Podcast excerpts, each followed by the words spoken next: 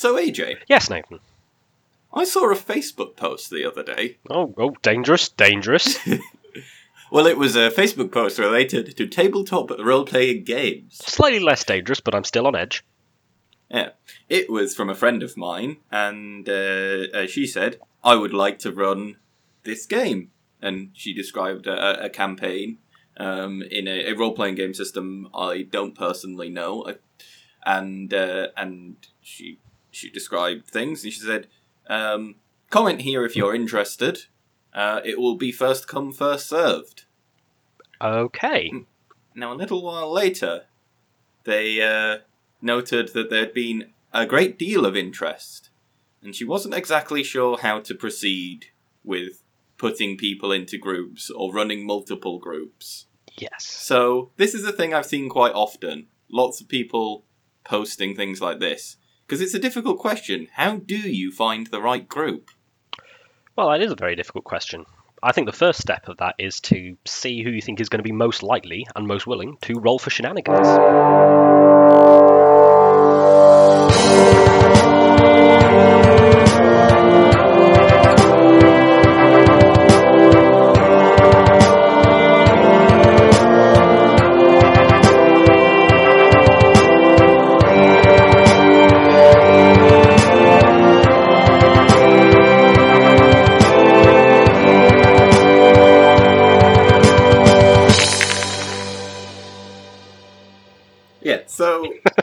Your the the group, finding the right group. What we're going to cover is not just how do you advertise for like my friend did, how do you advertise for role playing games Yeah. and how do you choose the people you're going to participate uh, in role playing games, but what kinds of temperaments you might want or might not want at a table with other kinds of temperaments.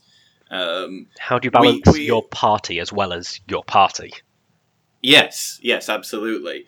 Because different people like different things from role playing games, and I like to run different games. Um, the the I I very much acknowledge that one of my completed D and D campaigns would not have been enjoyable for a large number of people simply because it contained a high amount of PvP. And I think some people, both social and physical, violent murder PvP, it had a lot of arguing and that thing, and some people really don't like that at their gaming table. They want the whole group to be unified, no secrets. We all have an agreed objective here. Some people like the duplicity. Some people want that duplicity, but maybe only one or two people. Yeah, let's You know- let's just state early on that both are valid forms of playing a game. Both are Yeah. valid games you can run. The first thing I want to say about my anecdote, I mean, I'm keeping my friend anonymous. It was their first time running anything, and I suspect when I was describing that, several experienced GMs were going, "Oh no, no, please don't, don't advertise in the open like that." Don't It is don't perfect say first come first served. What are you doing? Yeah, first come first served is the big mistake of that Mm, post, isn't it? yeah. Because because you don't know who's going to get there first. It's a case of it's there are there are circumstances where first come first served can be fitting, but you then have the problem that if you've if you've stated that openly, you are bound to stand by that. People will then the people you've who have then expressed interest, who you might be friends with in regular situations, but just not feel like they are the people you want to play with in this game, might then feel like you're singling them out for some reason. You can you Hmm. can you can use whatever whatever logic you wish and you feel is appropriate to form your party. But if you express if you set an express set of terms up front and then don't abide by them, it's kind of going to come off as favoritism or unfairness that might have repercussions. Yeah. I am And not a, s- it I am not a social therapist. Don't come to me for your advice about how to make friends. Yeah.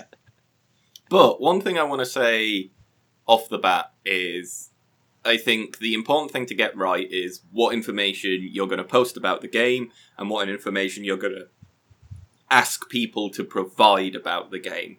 And one big thing I think is important for you to say and to get from other players is how familiar they are with whatever particular system you're going to use for that game Yes. you know, uh, both the system and the settings. If it's a system with multiple settings, you know, so in D and D, you might want to say, "I'm running Forgotten Realms." I'm, you know, if you're doing doing a pre-written adventure, you should probably post that in the description because if someone's played it before, they're going to know it, and you don't want them participating. And I don't think they, you know, it's a waste of everyone's time. They've run through it; they don't want to do it again. You you either don't want, a group of there. people that don't know it that don't know it, or a group of people that do know it and are going in with the with the full acknowledgement that this is something we've experienced before, and we're kind of doing this because we want to have a second crack at it. In the same way that you might replay a video game, you're not going to experience you you don't want to mix and match so that the people who haven't experienced it are getting spoiled by it. But it is a perfectly valid approach to say, yeah, we're wanting we're wanting to to effect, almost treat this game as a speed run or a challenge run. And Yeah, if you are the DM, Yeah. you're going into that knowing that's the experience. You can prepare for that. But and you know that a new player is going to, if it's a new player to the system, you know they're going to be much slower and need much Yes. more support than a older player. And I think really you want to ensure the mix is known. It doesn't even matter what the mix of new and old is uh, in regards to rules knowledge. Um, just that everyone knows who is new and who isn't, Yeah. because then then you can be like, you know, then the GM can quite say, you know, um, Ben, you've been playing role this role playing game system for four years now. I expect you to make a character with a backstory and have it ready for session one. Um, Andy, you have never played this role playing game before. Me and you will sit down and discuss it before session one, Yeah. so that you have a character ready. You know, you and and you're going to say, and Ben, when Andy is taking a long time to choose his turn, that's what you know. And and your approach to dealing with that, you've got to say stuff like, you know, don't worry about the rules. I'll explain it as I go along. Or you know, one of the best examples of this was a, a game that I've been invited to participate in recently. Um, my it's just a group that were were playing a game a campaign that's recently ended, and the GM said, um, "Look, the Tuesday slot's still open. If you're all still free, I'd like to run Starfinder." Um, I'd like to do a pre-written adventure because I want to see what the designers intend because I've only ever played quite a high level version of Starfinder and I don't really understand what the thinking is behind it and I'd like to see if it's a system I like and I want to roleplay in it. Um, but you know, he said here is a summary of the setting and the rules. Um, if you don't have the books, you know, with the implication of read them. Um, you know, I won't be ready for this coming Tuesday day, but here you are. You know, it was a very it was a very good way of sort of saying this is the level of knowledge I expect you to have coming into this, even if you're not that familiar. I myself am not that familiar, but I expect all of us to have a basic understanding of the rules so that the game is not slowed down. Contrast my Shadowrun campaign, where I said the rulebook's really difficult. I am running this campaign to see if I like Shadowrun.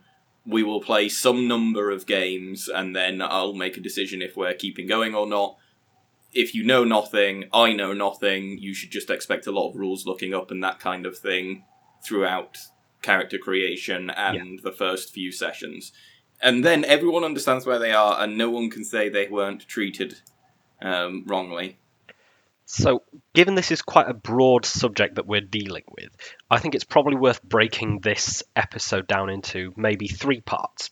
We've already started discussing about experience level and how you would how you would make up your group in terms of experience, and we're going to want to dis- dive into that in a bit more detail. So that's obviously the first thing we're going to discuss. How do you balance a group by experience? How do you deal with different experience levels? The second thing I think we should probably talk, talk about is things like personality and player type. How you, Temperament. temperament it's, Yeah. is a good way of Yeah. of dis, of filling that. How do mm. you want to balance the character makeup of your group? Not just in terms of like class and race of the of the characters, but what kind of th- play style they are going, that your players are going to enjoy, and how that's going to interact within the group. And then I think it's probably worth finishing with a discussion about what to do in a situation where maybe that is beyond your control, or how to deal with pal- with character and player misbalances. Because I myself, as you can probably guess from the past episodes where this has come up, and apparently it's my one talking point uh, with the RPG Society from university, it's a classic example of when you might not have the luxury of choosing who your players are, and you simply have to deal with who's there and how you want to manage that. Is there anything else you think I've missed there that is probably worth discussing in more No, detail? no. No, no. I think that's um, maybe just. I guess it's lumped in with experience level, but it's wor- well. I was just going to think about um, what the GM needs to say, but I actually think we'll cover that in those Yeah. in those other categories. So, so I think that's fine. And if you at home Um, listening to this think we've missed something important, wait until the bloody end of the episode to voice your complaints. We might cover it in there. Gee, stop writing already! Fuck! Send tweet. Send, tw- Um, send tweet. We d- I don't have Twitter. This is all going to you. This is your problem Yeah. to deal with now. yeah. Control of the edit and Twitter makes me a very powerful man. I know, and I don't Um, like it. What mo- uh, what worries me more is less that you're gonna control the edit and the Twitter for this, but more that you're going to make a Twitter account on my behalf, specifically as the complaints department. well, I wasn't going to until you put that idea in. Ah! Very excellent idea. Oh no. I uh, if you're listening to this, I blame you. You you validated his belief that this is worthwhile by continuing to listen to this, and now he is a tyrannical dictator. And speaking of tyrannical dictators, shall we talk about how we want to decide the makeup of our party in terms of Yes. experience? Yes, yeah. There we Well, are with the I ham-fisted transition again. Yeah. I think to some extent it this is the most personal preference thing of any of the categories we're going to discuss. It really depends what you have time for. Um you know, Yeah. if you're not wanting to be patient, if you know and obviously for all of this the caveat is the type of game and the type of system matters. But like let's say you're running a high level d&d pathfinder starfinder or a high karma point character GURPS or shadowrun game you know Yes. something where the player power is through the roof. Uh, i'm talking like for d&d fans 15th level plus or like superhuman characters in shadowrun. Like you don't want someone not familiar with the system playing those games. Because for whatever reason you've decided to go high power they will probably not handle it. I think it's hmm. different if you're inserting someone into a ongoing campaign that's already at a high level but if you're going to start with magic items out the arse and great power maybe the person who says I've never played this role playing game will not have fun because this is this is the thing that I want to really get down. This isn't so much about I mean we're making jokes about being tyrannical dictators, but actually getting this right is about making sure no one wastes time and everyone has fun. The new player will not have fun. You will not have fun helping the new player if you're going for that kind of high level campaign I just described. You know, the person the person who has shit tons of experience isn't going to want to play that introductory Starfinder game that I've been invited to because Mm. we're using a pre-written adventure that is designed to be an introduction to the system. If you played a shit ton of Starfinder, that is going to be dull, even if you haven't played it. You know, I wouldn't want to play Lost Mine of um, Phandelver um, in fifth edition now because one, I've I've looked at quite a lot of it, and two, I know fifth edition backwards. I find it really boring.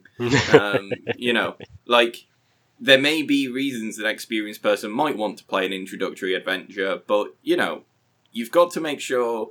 In fact, that's probably a really good reason thing to ask: is why do you want to play this game? Why are you interested in this game? Because if they if they have got a wrong impression and say, "Oh, I'd like to play it for the political intrigue," and you're like, "Well, that won't be a feature in the game. I don't know where you got that from." But you don't, if you don't ask that question, you never know that, and then they're doing this political intrigue thing that you're not running. Yeah. I kind of have a few points in regards to that idea about experience and inexperience and power level. Hmm. Because one of the key choices you have to make if you're starting a new campaign is what level do I want to start this game at?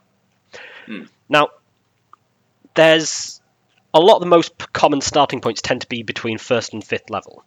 And to a certain extent, if you've got a group that's entirely experienced players, you might just go, we're just going to dive straight in at fifth level because that's when you get the first real power spike. That's when you're going to have characters having some real interest. If you're playing a martial class, it means they can start off with the multi attack. If you're playing a spell, if you're playing a wizard, you've got access to things like fireball at that point.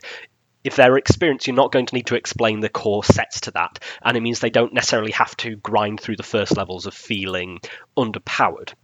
There is still value to having a game start at first level when you've got experienced players, and that's one of the reasons why my current new campaign that I've talked about in the past, set in my steampunk setting, did start at first level. It gives a chance for character development and relationships to build up. But there is more to be said of starting an experienced group at fifth level than there is to be said for starting an inexperienced group there. If you've Hmm. got a group of people who do not know the game, even if you're not running a pre-written pre-written pre-written, I'm having a re- day with me my voice today, ain't I? I'll start Oh, going all over Oh, the place. if you're doing a pre-written adventure, then that's kind or if you're doing a regular one that you've done yourself starting at first level, it's going to give your characters chance it's going to give your newer players chance to get familiar with the rules of the game and as well as build those early game relationships and that group dynamic that's going to carry them through the rest of the game. Like one of the reasons I chose to start this campaign at first level is because it is starting in this new colony. It's meant to be an environment where everyone knows everyone. So the idea of there being a very powerful p- character already there, that's not going to be more than one person in the colony, in the entire place. So that gives them a reason why they have to become the problem solvers. Because no one in that environment is already going to be super powerful. They are going to be learning to experience that and building this core dynamic of these are the small group of people who have known each other and have had to live in this close quarters for a while, becoming these these figures of importance within this local environment and becoming the more powerful figures there.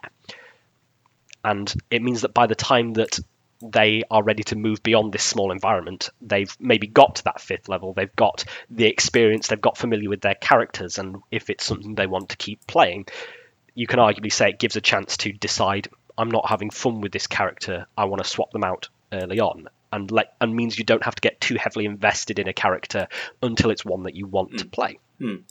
And it also means that you can build that experience and understanding of how the rules work if you're not familiar with it. By contrast, this is the same group that had previously got to, I think, 13th level before what was meant to be a one shot uh, was called off. Yeah. And this is a group that has two very inexperienced people in it. What, so when this game was started at 10th level, with one of the inexperienced people playing an artificer, and then the wizard of the party joining at 12th level, these two inexperienced people, it does add an extra issue that is not necessarily there. And you kind of have to acknowledge that the, the party's temperament is going to play a role in that if you're having this mixed experience starting early on. Mm-hmm. This group has quite a good temperament dynamic. We're all good friends out of this, and we are very. It's a very supportive group. So I knew that having these inexperienced players there, the other players would not only have the patience to help support them and get and get them learning the rules, but they would also be patient enough to acknowledge and accept that they are not going to make the optimal choice at all times. They're going to do what they find to be more fun and more interesting as they make mistakes and learn the rules.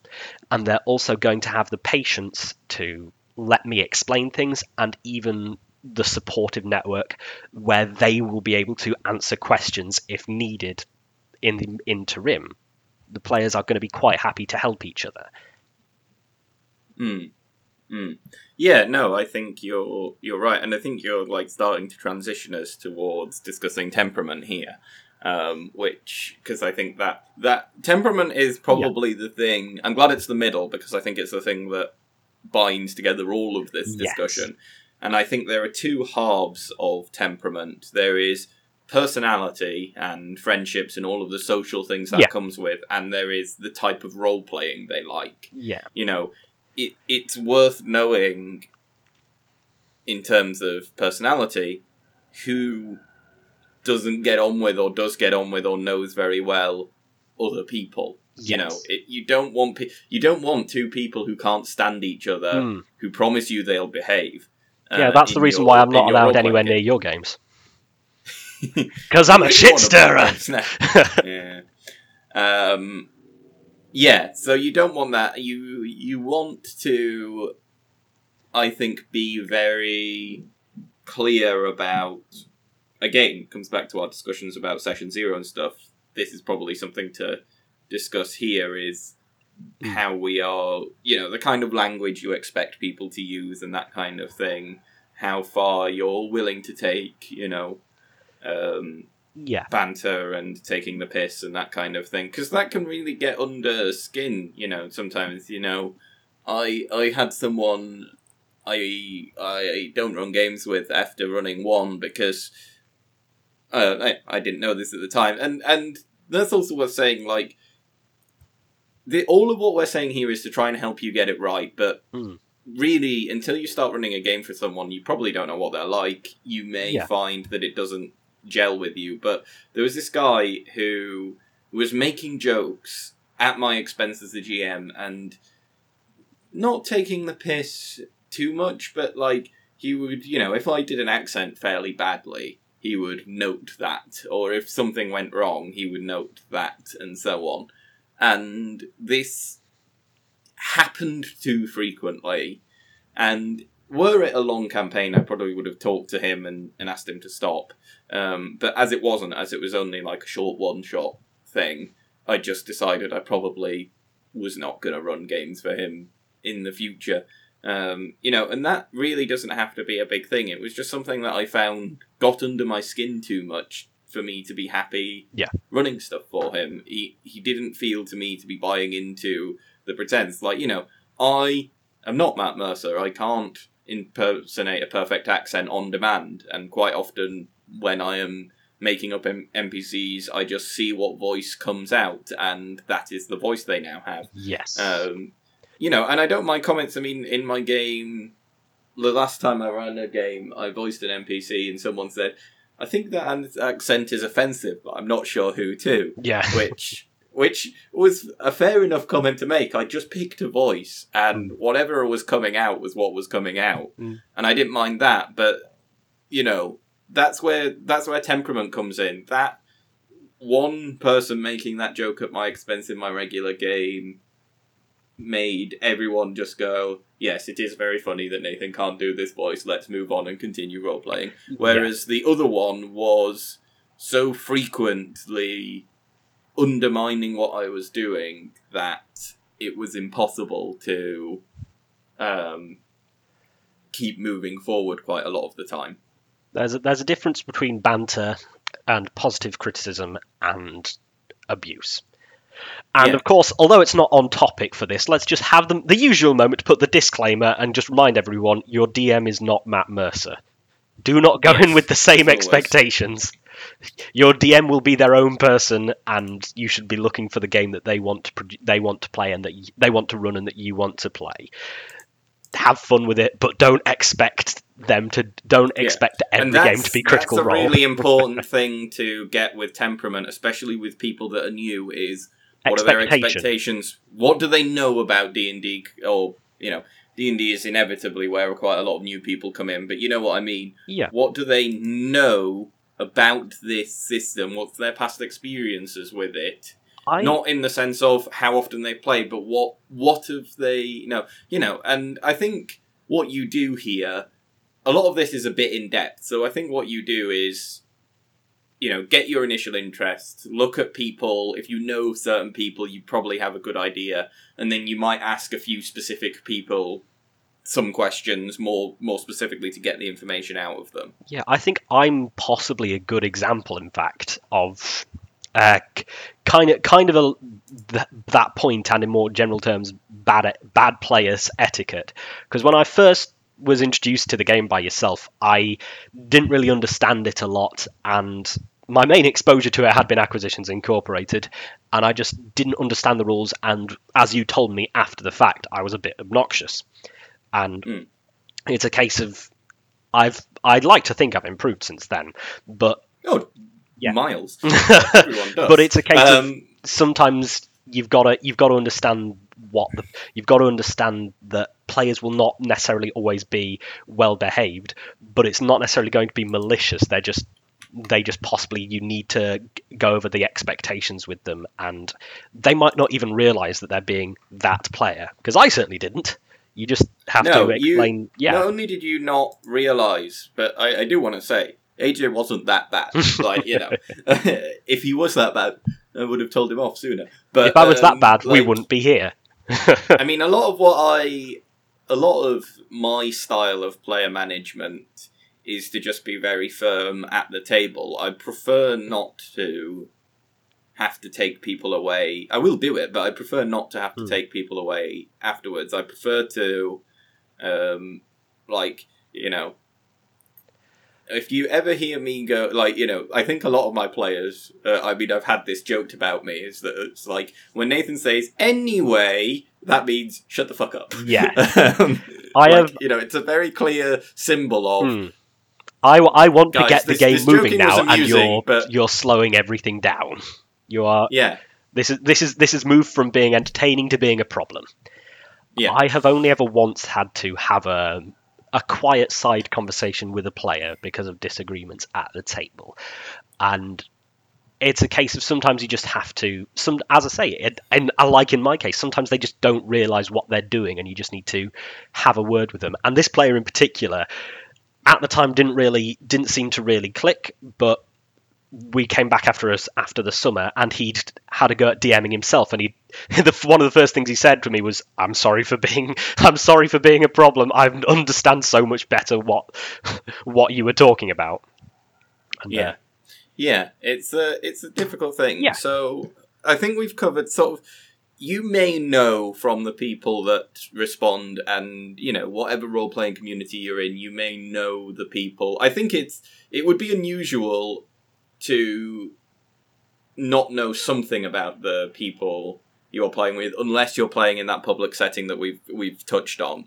Um, which a lot of this is a lot more difficult to apply to that kind of game. But if you, you know, it would be unusual, I think, to be in this hobby, be ready to run a game, and not know a group of people. Um, it may be that you only have one group, in which case you pick the four or five people in that group. But if you know a community of people, Mm. that is often when this stuff gets a little out of hand, and it's so popular nowadays yeah, um, it it may be, but even if you are posting into strangers, maybe you're going to run a game over a Discord and you're advertising it by Reddit or a, a forum or a, a group of some kind.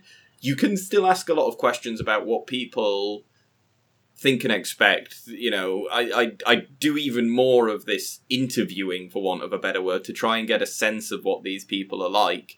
You might get it wrong, but you know, at least you tried. Yeah. So the other side of this is what kind of role playing do the players like? What what do they consider acceptable? And there's a few headline things. You might want to save some of them for session zero. You might want to do some of them up front, depending on how much you expect them to figure in the game. But there's a few headline things that I can really see, and most of them revolve around player versus player conflict.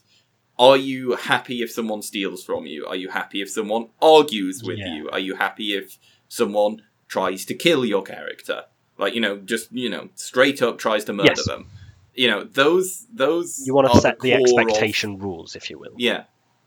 You know, are you happy if someone has secret goals or secret information? Hmm.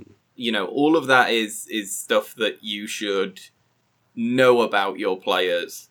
Um, and if you are planning to de- deliberately include those things, advertise beforehand. Yeah. Um, because it is important.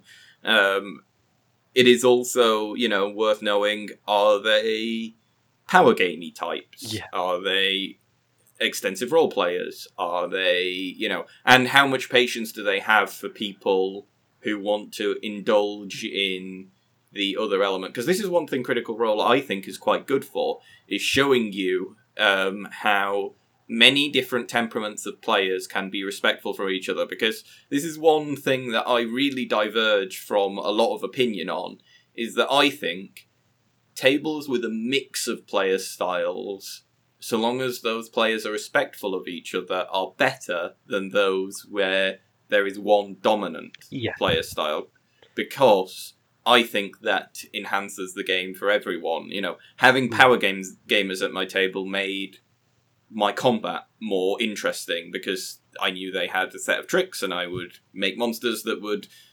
counter or make them play differently and they would enjoy that, you know, that kind of thing. Equally, and that also meant that the role, more roleplay focused people would build, you know, would think about combat more, more just out of necessity. Equally, social roleplay and things like that would occur because the more roleplay heavy people would enjoy that. Um, I'm going to see if I can find in D and D Fourth Edition. They had a list of player archetypes, which I know are roundly mocked because they are a little bit silly. Hmm. Um, I was going to say they've But- got them in the front of the DM's guide as well, don't they? To a certain extent. yeah, they they just had very specific. Yeah. I'll find it on. I'll find it in fifth edition actually, but Cool. um, though they were very they you know i don't think it is ever possible to use to fit these categories entirely to real world people um, but yeah so there there are these player archetypes um, the role player who's really invested in their character the explorer who really wants to know about your world and its secrets the power gamer combat focused types um, and all manner of different things in between, and even the person who um, is not invested whatsoever. Um, like that's a bit cruel, but what I mean is the person who uh, is less um, less invested in the game has come along to try and try it out than Yeah. you were person um, or at least, or even actually, someone who just likes role playing but has no particular attachment to this game. Like you know, and it sounds odd to include those people, but they do happen. There are quite a lot of games that I'll just play because I'm like, I like role playing. Yeah. I don't really have a character or a, a thing that I want to do in this campaign, but I'm sure I'll find something that will entertain me. Oh yeah, I've got a player in our group who is frequently the the on-running joke is that they're at about 14th level or so, uh, a ranger that has been playing since fifth level, and they still haven't sent me a character backstory. Just, I'm just I'm just here for the game and for the friends, not because I have a character to actually play. Yeah, yeah, definitely. Yeah. Um. So yeah, I think like you wanna, and you wanna make sure your system fits what the players want to do, right? Yeah. Like Shadowrun, everyone has some, um, you know, by definition, the protagonists of Shadowrun are criminals. And there is a reason that the default is you have no form of national identification. Uh, Like that's the default assumption about players in that world you don't want to play someone, a group of people that are going to be want to play entirely squeaky clean good guys in that.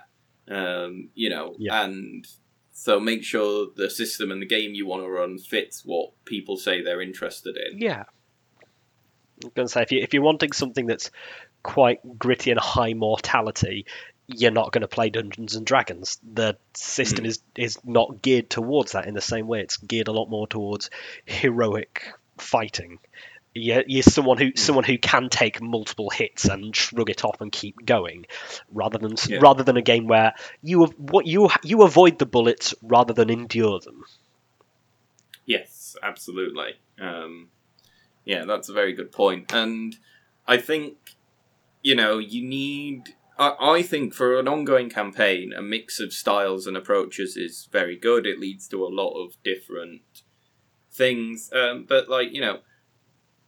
What? How do you discover a player's temperament? Is a is a difficult question. I think. Yeah. Like you know, you can ask these questions, but you don't really know.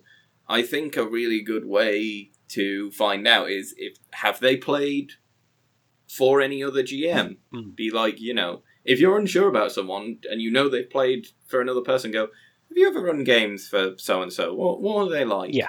Most people will tell you. I mean, I think a lot of people get very hung up about having conversations behind their back and people talking about them behind their back, but actually in this case I don't think that's so much of a problem if you find yourself talking to other people, you know. Um, in LARP, um, in in big LARP things I've run, we've often included on the booking form a who would you like to not have roleplay with, um, and we don't ask for a reason. You don't need to to explain why, but people can put in their names of people, and if both of them are attending, we can try and make it as far as wide as possible, and you know, and say, you know, we can say to people, look, that person you've named, they are gonna be there.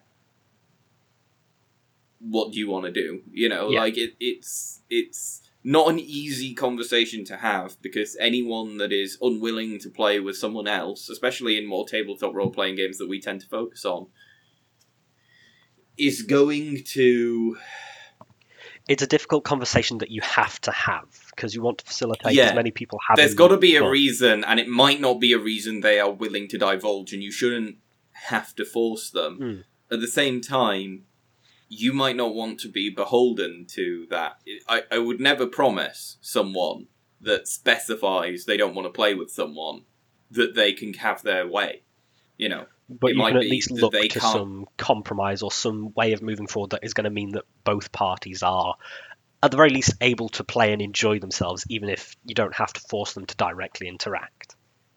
or it might be that one of them can't play Yeah. but like you know i think you know you You what you really want to avoid here is getting yeah what you really want to get uh, avoid here is being dragged into someone's breakup yes, for example Yes. like you know you want to say okay great but like i have to make a decision and you know if you two can't my, my usual solution to go is if you two can't work it out i'm having neither of you Yeah. because I don't want to take a side because it has happened. I know people who have believed at face value someone who said, "I won't, you know, role play with these people," and it was them that was the problem. Um, the person saying, "I don't like these people. I don't want to play with them," and the GM doing a great deal of work to accommodate that person's often changing desires about who they were prepared to work with because they didn't you know even worse in this case it was kind of a case of the person a who is saying i don't want to roleplay with these people would find out who was in the game and then say Right. who of the people in the game they didn't want to work with and because that person wanted to avoid the difficult conversation of well if you can't sort this out i'm having none of you or i'm not having you it was always them trying to find accommodations without talking to anyone around the issue Yeah. and because they were working around the issue the game ultimately fell apart because no one could work with anyone um, and and that's very sad. You, you, it doesn't happen a lot. Like that's the thing. A lot of what we're focusing on this episode is the real bad things that can really go wrong. Yeah, I've I've been quite fortunate that I've not had any of those issues with my group. I say I've been quite fortunate. It's as you've said, those are the real bad things that go on. So you wouldn't, you shouldn't expect that worst case scenario to be the default. But I've got quite a good set of group dynamics myself in my various different groups. As I mentioned with this, with the one that I've already discussed, we're a group of friends already. Technically, we're mostly all a group of musical friends. It started out as kind of this thing that was just a group of musicians that play together quite frequently, and our good friends decided, yeah, we we all enjoy this hobby. Do we want to do something as a one shot? And then it continued from there the group is no longer exclusively musicians. We've got other people, at least one other person from an outside place that has joined us. But it's a case of everyone in there is people that are able to get along outside of that table, and we know that there is a good, supportive, and wholesome dynamic between them. But even with the with the other group I've got, that is effectively a group of people who I met at university who all lived together for some time they are they at least have in a, a good enough dynamic to coexist in the same environment over a long term hmm. and while they might have different approaches to role playing some wildly different approaches to role playing they are able to get along. They know the rules of their table and they know how to interact with each other and how to have fun. Like there is, there is a grand tradition of taking the piss out of the DM in that table, one that I heartily engage with because I find it funny. But Yeah. in terms of their play styles, some some of the people are very much kind of in it for the combat and the fighting. Some of the people are in it for more of a role for more of a role playing and will lean a lot more heavily into the story or the role playing dynamic of it. And you can kind of tell who's taking doing the heavy lifting in any given area by who starts to take a take a front step and sometimes it's important to kind of mix up that dynamic and make sure that everyone else has the opportunity to. Even if they're not going to engage with it fully you give them the opportunity so that if they still don't want to engage in that side of it they have the chance to reject it.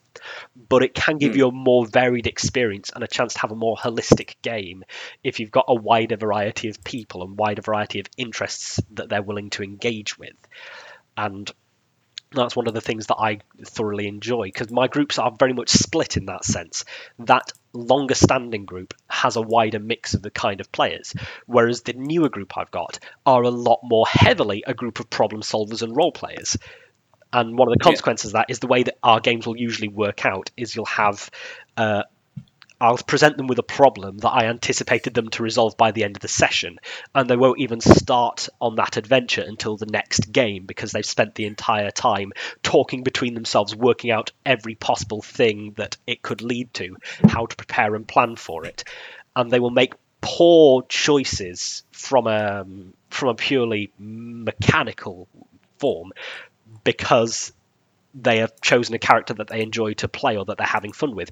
Case in point, the Harpies comment from I think episode two, wherein the kobold fighter, having rescued a pig, uh, just started screaming back at that piglet. So, having already defeated one harpy, they've drawn two others to their location. It got them into more trouble, and it was definitely not the optimal play, but it was definitely a characterful choice. And similarly, even with that piglet is very much the bane of this party's existence in terms of optimal gameplay, because the druid of the party, who is someone who likes to make choices that are going to be entertaining, they are their their entire character is a pun on Mary Berry. Uh, decided they that they are going to adopt and raise this piglet. And so everywhere they go, they have to acknowledge that we're going to have to be looking after and babysitting this effectively helpless NPC that's going to make stealth more difficult. Every time they try and go through water or some underground environment, they're going to be at a disadvantage for strength or dexterity checks to move through there, given they're effectively having to carry a piglet under one arm. And Hmm. it leads for a very interesting group because in both of these cases the one where they're both this closely connected very similar styles of play and the one where they're more divergent they do harmonize they don't conflict and i think that is a lot more to do with the dynamic of the players the people the knowledge that they are going into this with an acknowledgement that their way of playing is not the right way of playing that everyone is there to have fun and they can support each other. And as we've mentioned when we were talking about the experience level, they are good enough people and good enough friends to be able to support each other and acknowledge that this person doesn't necessarily know the rules. We're going to need to take a little extra time to explain it to them. Because in both groups, we ha- they're at quite high level, and we've got relatively inexperienced people. So both groups know that fairly frequently within sessions we might have to go all right this is what you're thinking of. What i'd want you to do in this circumstance is this this and this. And that breaks down into these things that i need you to do. And we'll just go through that step by step. Might slow things down but it needs to be done to make sure that they understand what's going on to make sure that nothing happens that they don't understand why and therefore they might feel cheated out of something that they thought they earned. And Mm. to make sure that going forward they have a better chance of understanding it the next time the situation crops up. Yeah. Um, I mean, I want to say as well, Which I've is a long winded running way of saying don't be a dick. Yeah. I've been running games for, I think, eight or nine years now. and I've had three major incidents that are of the type we've been alluding to. That's not bad. Um, I think like the best way to think about temperament, in fact, maybe the best way to think about all of this in terms of building a table is if you imagine a swingometer like they use in elections, if you add three power gamers, you're swinging it hard towards that style of game. If you add one and then maybe a role player and someone who likes the lore, you're trying, you're getting somewhere in the middle. Again, there is no right way of playing it, but you know, if you've added if you've got three or four power gamers interested in your game and then one person who doesn't particularly like power gaming you might want to talk to them and be like you know the other people are going to go hard on this munchkinning side of things. Yeah. you sure you want to play? At least at the very least then if it does all blow up as badly as it yeah if it does all blow up as badly as we've uh, we've suggested it may do uh, which I think is very negative.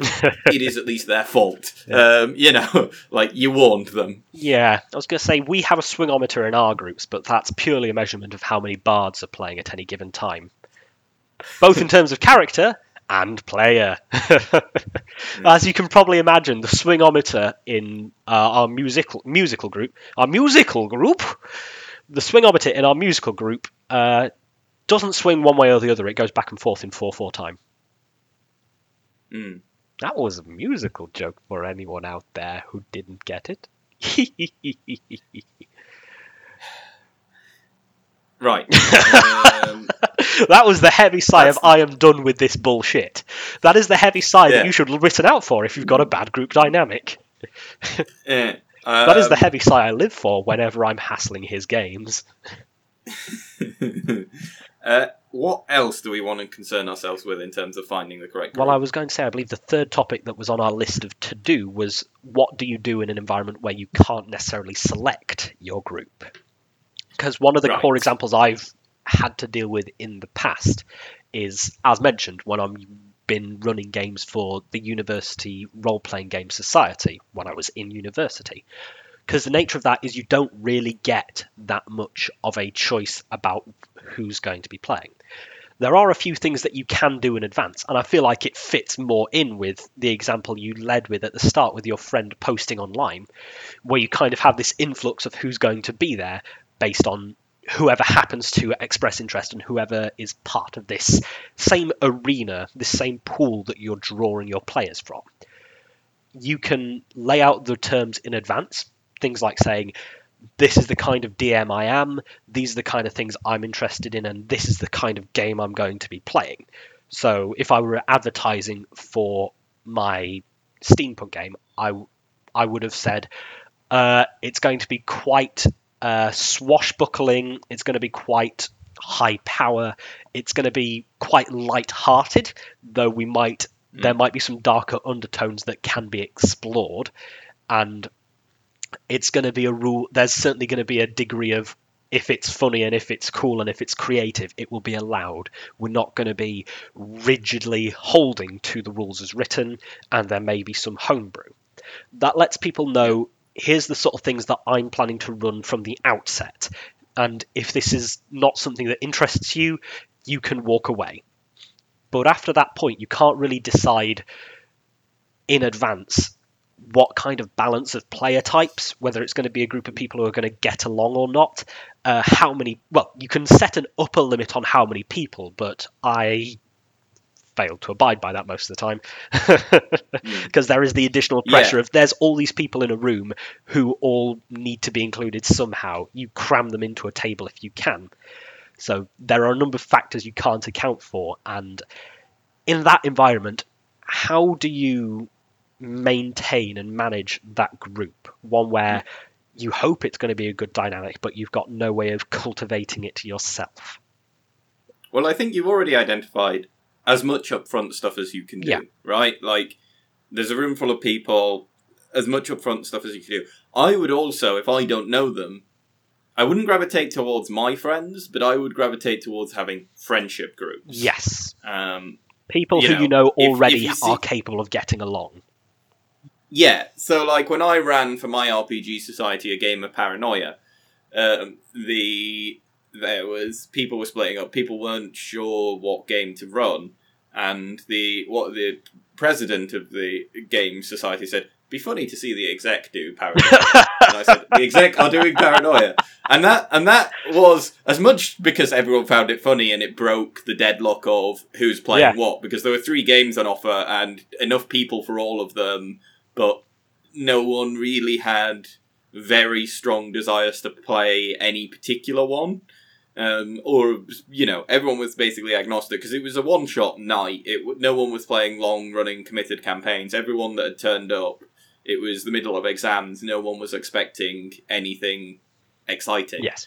Um, so uh, I said that as much as anything because I was not a regular attendee at my RPG society at my uni because it ran on nights when I was doing other things um, uh, quite consistently.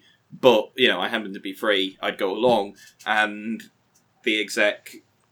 I, as I didn't know anyone there, I knew the exec, as they'd run a society for a year, could probably get on well enough to play a game of Paranoia, a game in which you murder people frequently. It's a, it's a game that you go in PvP with the full acknowledgement of it's there's going to be some PvP and there's going to be a lot Yeah. of rapid turnover of death and it's going to be quite dumb, very possibly. Yeah, uh, and in some ways, like you know, advertise it much more clearly. Do as much vetting as you can. Get you know groups of people together. If it's going to be a campaign and you don't know people, I would double down on the session zero Yes. stuff. Um, and you know, I would even give people an out point. Say, you know, you're only obligated to do the first one or two sessions. If you don't like it, just leave because you know, I think people think leaving players leaving games is a bad thing. And if yes, if all your players oust you and abandon your game, you're probably doing something wrong. But if someone's not having fun, trying to constantly bring them around to having fun is going to be more energy than just running a game. Um, so yeah, I think a lot of this obviously is a lot trickier to do, but I think in a in an environment where you can't vet your players, use as much known information as you can, um, and try and give people as much information as you can so that they um, know. Like I say, it is extremely rare that a group of people gather in one place to play role playing games, even in game stores and role playing societies and th- or on the internet, and don't know something about each other. In fact, the internet's probably the single place where you're gonna get people who don't know anything about each other, and I think there there is an acknowledgement that the GM has the power to make people leave. Um, you know, and Yeah, there is is a button marked kick. yeah. So I think I want to end this episode by breaking down into a few actionable points I have for GMs out there looking to start a game who are looking to think about their groups. Because we've talked about goals and what you want to consider. This is what I would say, you know, to go back to my anecdote, how should we advertise that game? Yes. So, first thing first, as we obviously alluded to, it's not first come, first Yeah. Don't Like- set rules that you're going to think twice about after the fact. If you're uncertain Yeah. about how you want to do something, even if it's things like priorities of picking people, don't necessarily set that in stone at the start. So I would say what you want to do is get people to express interest, then invite them. That's how you're going to tell. And however you select them, that's entirely down to you.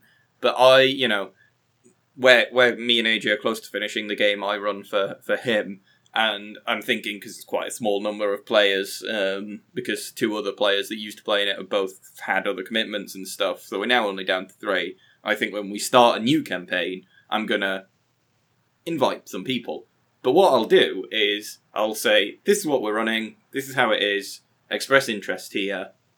Interest will be expressed, um, and then I will, if anyone um, says yes, I will message them directly and say, okay, you know, you've said you want to play, we'll have a brief discussion, and then I will invite them to the game. I think that's the best system to get through uh, all of that. I think obviously you want to ask, you know, ask the information that we've talked about. Make sure you've got that, um, and I think use the information you already know about how people roleplay. If you've played with them before, if you've think you know, consider what they are like because there is absolutely nothing wrong with deciding privately that you don't think you can include someone in a game for some reason. Yeah, you don't have to necessarily tell them directly, but if you're t- if you promise what something someone if you promise someone a place in your game and then you have to backpedal it, it's going to do more harm than if you Yeah. don't don't confirm at the start and uh, and gives you the chance to decide that this person is not going to be suited to it. It's going to be perceived less as a personal insult because you might it might not you might still get on with that person absolutely fine. You just don't think they're going to be fitted to that game, and you don't want to hurt their Yeah, feelings. like in the example I've used there, when if if slash when I advertise for new players for our campaign, my priority is the three people already playing in it who've already played up to fifteenth level in in the first campaign of this type. You know, because I don't want to add people that don't. you that- don't want to drive away the going to- people that you've already got Yeah. that you know work. Yeah, exactly. Um, so I think those are my like headline actionable points. What you do is get interest, then invite people based on what you know about them, and don't be afraid to ask questions or say no. Yes. Yeah.